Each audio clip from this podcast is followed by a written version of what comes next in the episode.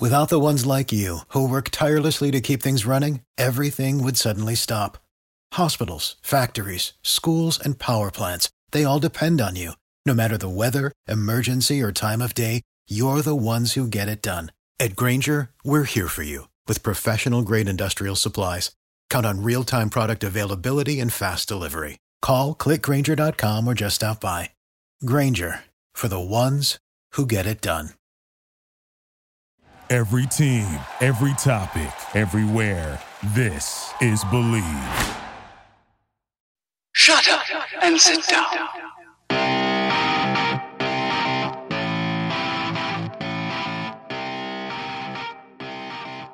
Hello, and welcome back to another episode of Fourth Down Focus, brought to you by the Believe Podcast Network. I am Dan Lundy, host of the podcast and founder of Fourth Down University. If you're into sports betting, Bet Online is where you should go to win money today. Whether it's live bets during games or futures for who you think will win a championship, Bet Online has the latest odds, news, and information for all of your online sports betting needs. Visit the website betonline.ag to join and receive a 50% welcome bonus on your first deposit. So before the next big game, check out Bet Online, your online sportsbook experts. Episode 45 of the podcast welcomes David Stretch, special teams coordinator for England's Manchester Titans. Stretch started watching American football on television when he was nine years old and immediately fell in love with the game. In 2001, he began his coaching career serving as a special teams coordinator for the Handforth Hammerheads. He would later serve as the Bolton Bulldogs wide receivers coach in 2009, the Manchester Titans offensive coordinator in 2011, and the Lancashire Wolverines running back coach and special teams coordinator in 2014. He would later return to the Manchester Titans to serve as a special teams coordinator in 2017, and he is still currently coaching there today. Stretch is helping to create Manchester Bees, a development adult team that will give adults in Manchester an opportunity to learn and play American football. David, it is a pleasure to have you on the show. How are you doing today?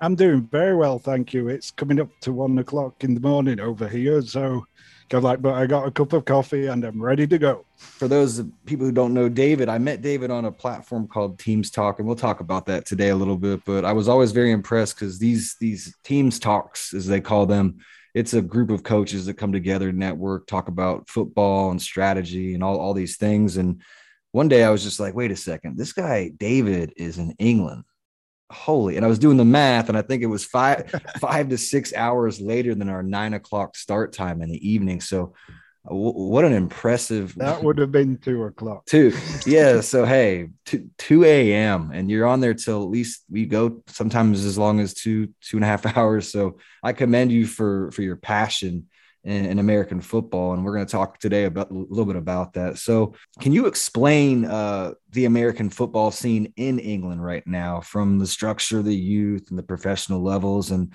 uh, perhaps how the sport is growing and plans to continue this momentum moving forward? Yeah, sure. Um, well, that's a big question and covering a lot of things.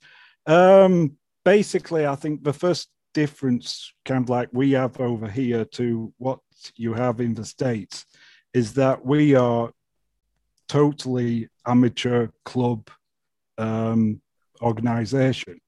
So what that means is kind of like take our example at Manchester Titans, is that if you're aged from anywhere from eight upwards, um, and can pay the subs kind of like to cover the costs of the you know team, the kind of like cost of the rent and field and such like, we've got a spot for you.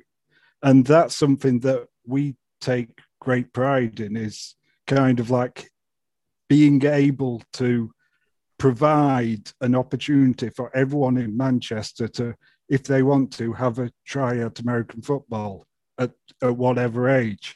I think the most visible part of our um, adults eh, of our team is our adult over 18 team. Um, they're currently in the Premiership division of um, the National League. Our National League has um, three tiers uh, Premiership, Division One, and Division Two, and they're separated by ability. And kind of like after every season, we have a promotion and relegation, so we can go up a level or you can go down a level depending on how well you did the previous season. Um, another thing which is perhaps different in in this country than it is in the states is uh, we only train two times a week. That's a Sunday afternoon and Wednesday evening. So I, it adds up to five hours a week in total uh, because you know we're an amateur team and everyone else you know all the players and coaches have got jobs and lives away from it so it's more like a hobby uh, so kind of like as you can imagine that kind of like five hours a week uh, training time practice time is difficult to kind of like get everything you know together. And um, i think we do a pretty decent job it's kind of like you know with those time constraints. You know we're not going to be as good as you know the americans who are training you know five times a week and all that you know for two hours but you know we do i think you know do well with what we've got. Um so that's the adult team. Um feeding into that we've got an under 19 team which is from ages 16 to 19 and they are kind of like, um, I suppose, high school, what uh, in the states, and, and that level. Um, and then below that, we've got uh, 14 to 16 age range. And then below that, we can go down to eight with the cadets. Um, also, as well, um, our season is um, we play in the summer. So we play from eight April to September. Um, we also have um, universities who have their own teams who play in their own league, and they play from November to uh, March, April. So if you're of a university age, you can actually play American football for 12 months a year. Going to your question about how popular it is, it, to me, it's sort of like it's stagnated a little bit for past five years. It it grew. It's grown from the past, you know, first fifteen years of uh, the millennium, but now it seems to have kind of like found its level. You know, it's it's not going to be as popular as soccer or rugby over here, but it's got kind of like it's got a firm, small fan base. It's kind of like that second tier of sports, if you will, um, from kind of like the main sports, which you may associate England with. Yeah, that was a lot to digest, but it's it's awesome to hear that uh, the university has a has a presence, you know, at the, at that level that because that's where I think has to start, and hopefully that there's a generation or two of kids that um, started at eight, like you mentioned, and um, played every year leading into university.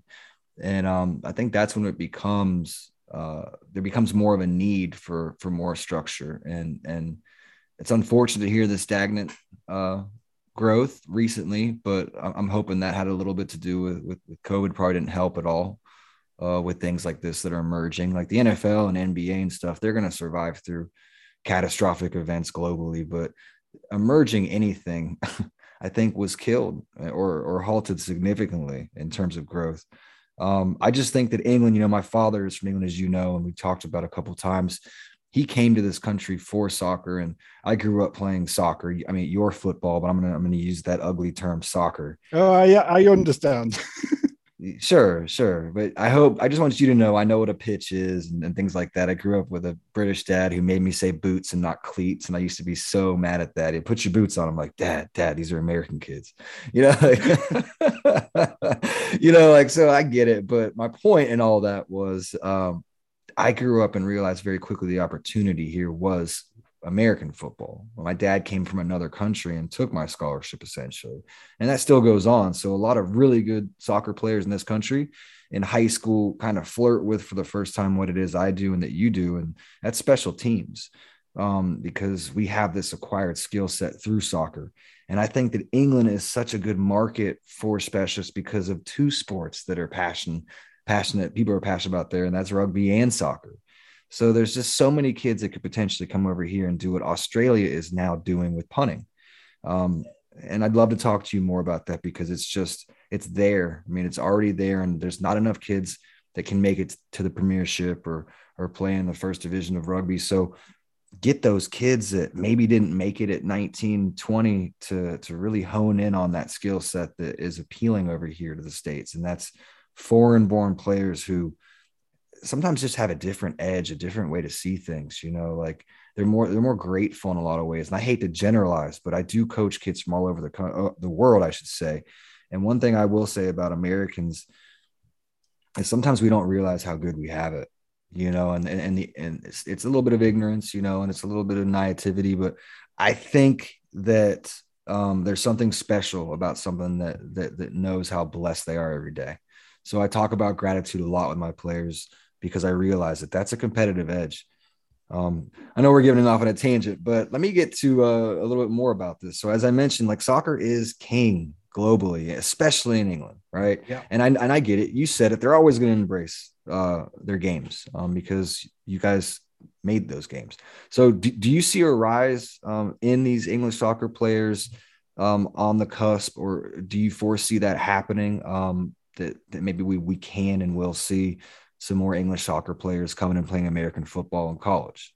Um, at the moment, I don't see it happening at all. Um, I think kind of like the problem we have at the moment over here is perhaps kind of like those soccer players who are kind of like at that, you know, 18, 19, 20. They may still have the dreams of um, playing in the Premiership or playing soccer professionally. And also, I think there's also a problem that we have is they don't necessarily know that there's an there may be an opportunity elsewhere. You know, kind of like thinking laterally and thinking that I can kick a football because that's what I've been doing and training for the past 15 years or so of my life.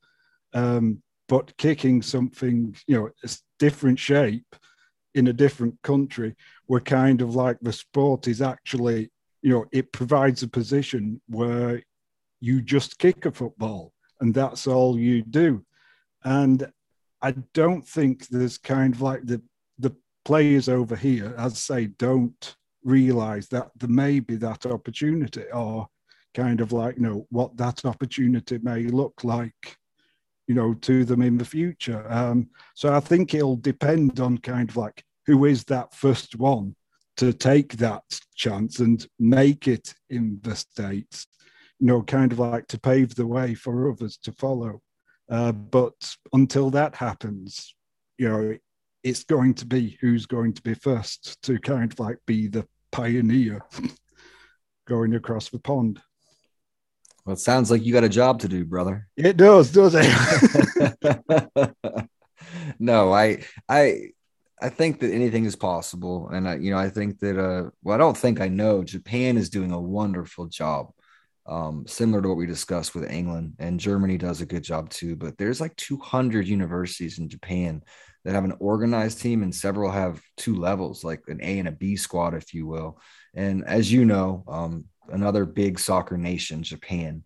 Yep. So there's a lot of really good specialists over there, and there's an academy now. So I don't know. I'd love to to talk to you more about how we can help make this happen, even if it's the grassroots level initially, and just you know giving kids free instruction and just educating them as to there are in fact options, as you mentioned.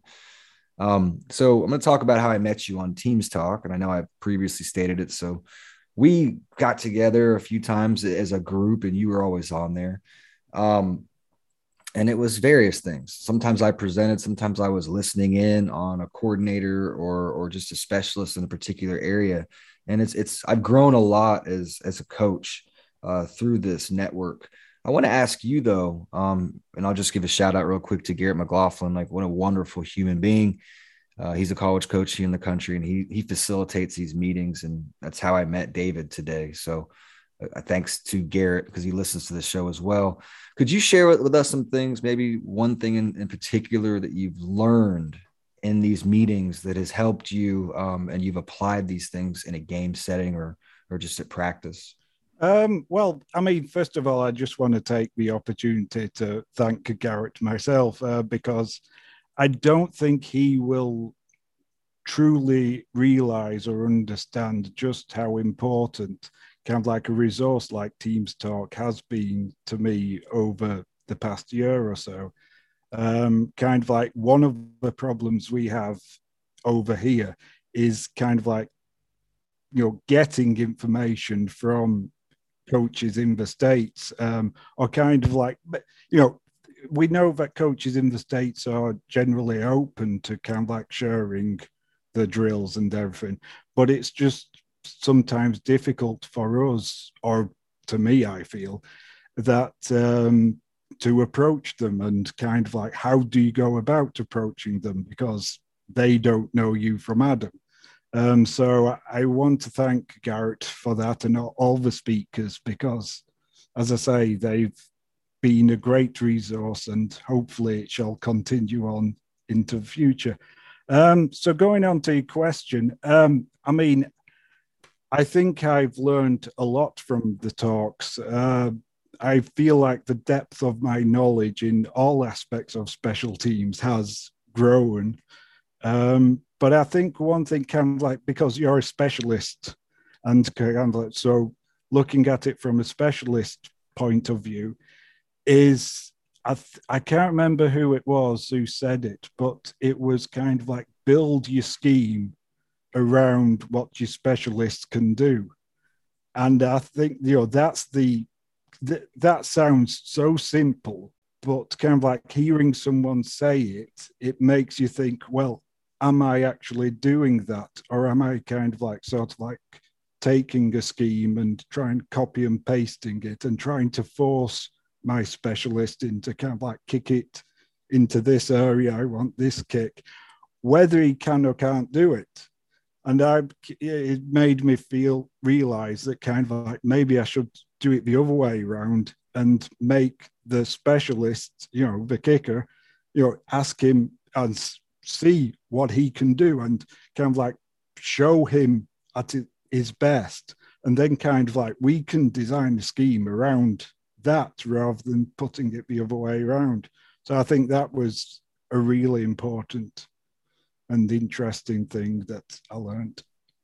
Yeah, I I want to comment on that. I think that oftentimes, and it's just like it's not just football or soccer, it's life, is when people don't have more than one way to do something they're going to do it regardless and and and they're going to be stubborn about it but i think the people that reach reach out to some people that are resourceful or have some knowledge and whatever it is we're talking about and says here's my problem you know and they acknowledge they have one uh, that's when we that's when we grow. And it sounds like that you have grown through this network and now you don't have to bang your head into a wall and do it the only way you know how because now you have contingency plans because you've actually admitted that hey there is a problem you know so i couldn't agree with you more. Um i i think i think about that a lot in our kicking industry alone is people are very close minded and they feel that once they have their way that that is the way. And I, I will always tell myself that what you're doing is a rough draft. Whatever you do in life is, is a rough draft currently because it can always be refined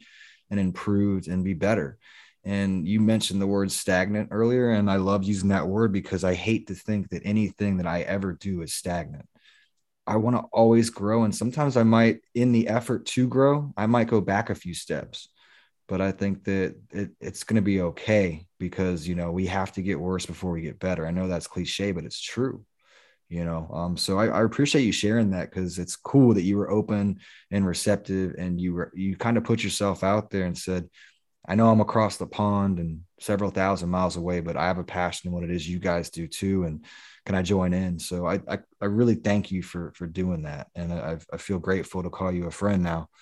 Um, I want to ask something just out of the blue, but it seems, seems simple, but why special teams? You've coached running backs I see in your history and wide receivers, but your passion, it seems to have been on fourth down and, uh, people often use fourth down as a bathroom break here in here in the states. You know, like they'll literally at a bar or a restaurant or the house, when fourth down happens and it's just a punt or an extra point or even a kickoff sometimes is weird, but they'll leave and go to the bathroom or go fill up their soda, whatever it is. So, can you explain why special teams?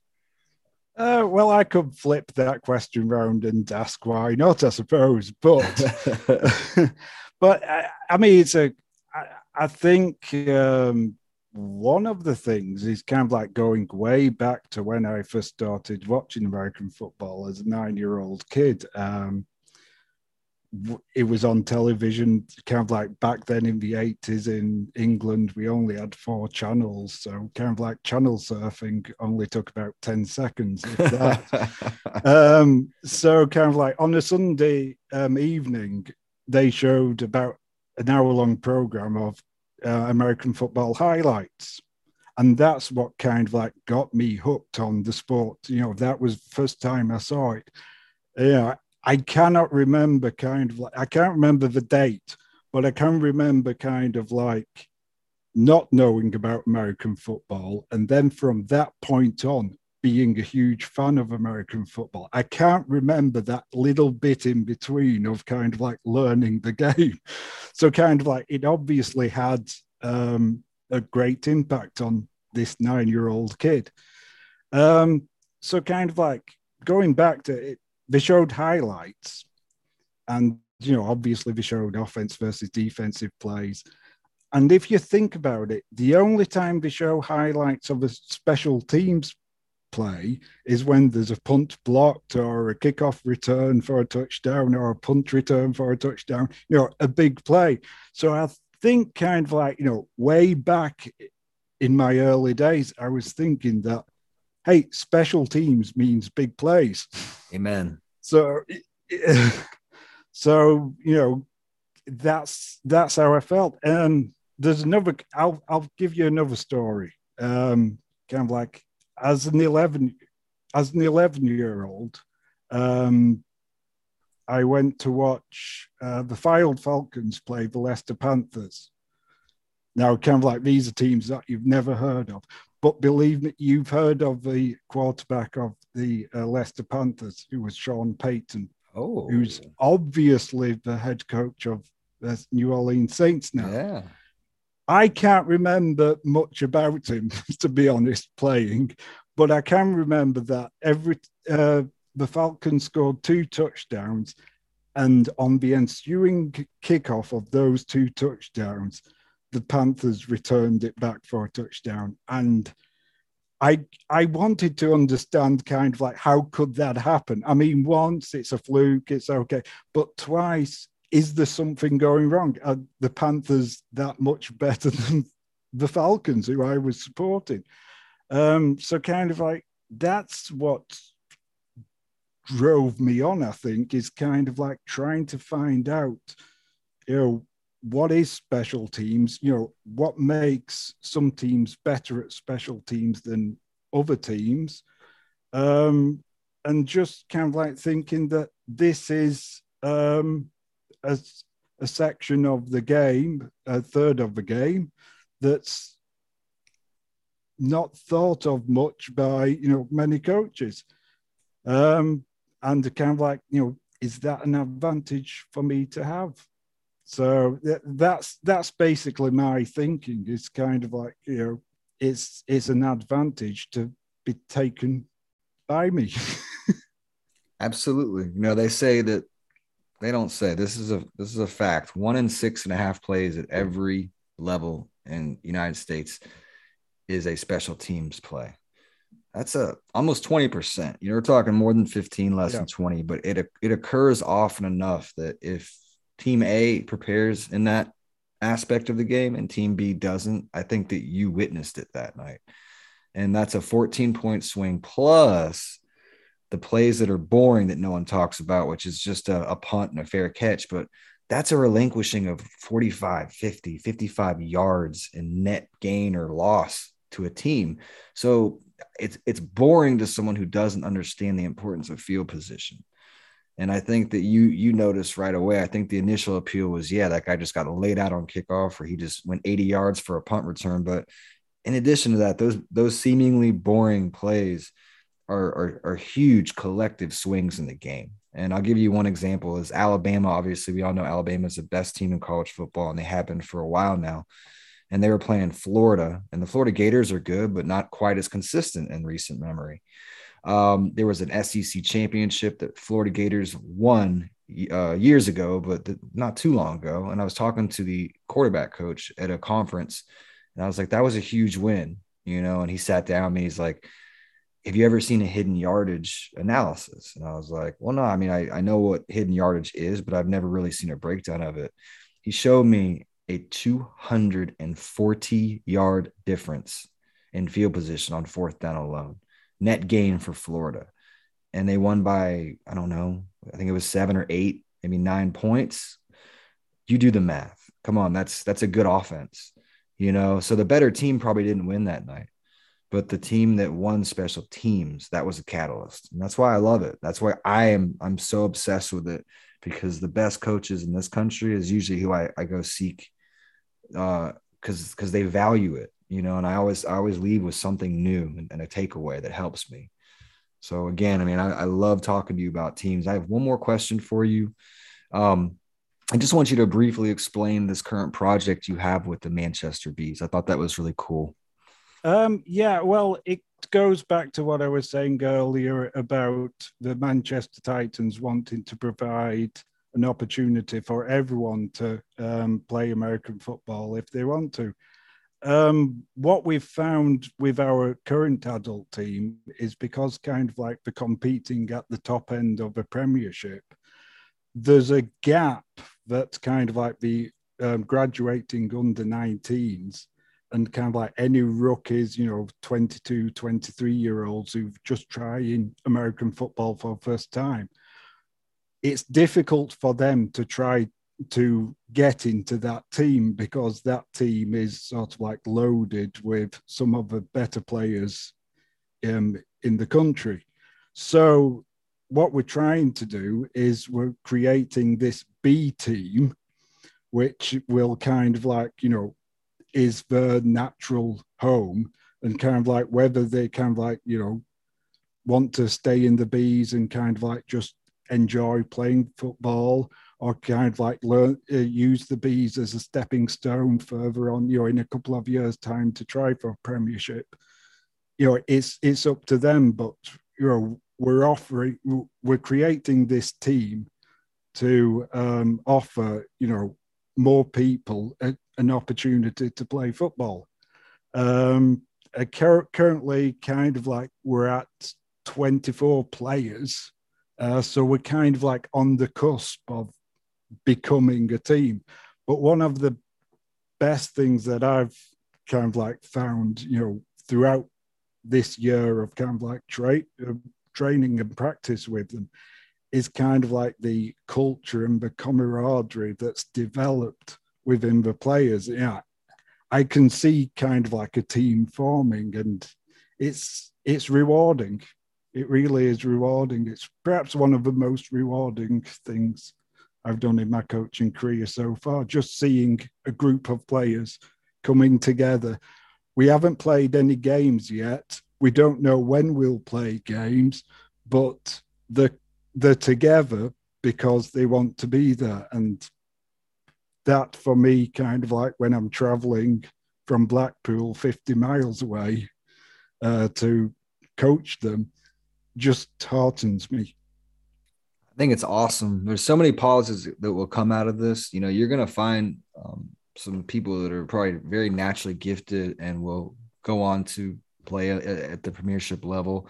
But I think generally speaking, most of these people will just develop a, a passion for the game that they'll share with others and they'll have kids. And again, like I think this is the way, this is the only way for growth is is you got to start it and you've got to encourage others that you trust to to kind of carry that torch because I think it's it should be there's so many people in England that probably just aren't God-given soccer players or rugby players. And why not have more options? You know, why can't this be a, a, a more prevalent option, something that's in their face and and discussed or oh my friend plays. It, will turn into that. And I, I think that you're you're a good person to to help with that, a good ambassador for our sport over there. Um, the last thing I want to ask you um, is a few ways that you might be able to share uh, contacts uh, with the audience? Uh, how can they reach you uh, if they want to follow up with you and talk to you? Yeah, I think the best way is probably through Twitter. Uh, my Twitter handle is at Coach D Stretch, um, and follow me, hit me up anytime, and I'll answer away. And kind of like, I look forward to kind of like making contacts with anyone who's listening in. Yeah, I appreciate that, and I will post a little teaser on Twitter, and I'll tag you as well. So, if, anyway, man, I really appreciate. It. I'm gonna let you go to bed. Uh, I can't thank you enough. Um, so it, it, does mean a lot to me, but not only myself, but everyone here at Fourth Down Focus that you know you were able to share just your story and and your country's story and and how our, our sport over here is growing over there. I'm just just very grateful for for this. And uh, anyway, I want to give the audience an opportunity to uh, give us a five star a review, subscribe to the show share it with a friend. If you have any questions related to the podcast or for Coach Stretch, suggestions for future topics or guests, or if you have feedback for the show, you can reach me, Dan Lundy, in several ways. My website is fourthdownu.com. Uh, it's a resource for specialists and coaches of specialists. On social media, my Instagram and Twitter are at fourthdownu. And on Facebook and LinkedIn, you can find me by simply searching Dan Lundy, L U N D Y. Thanks again for joining us at Fourth Down Focus, presented by Bet Online. We'll see you next week with an exciting new guest. I hope 2021 is treating each of you well, and remember, in all things, give thanks.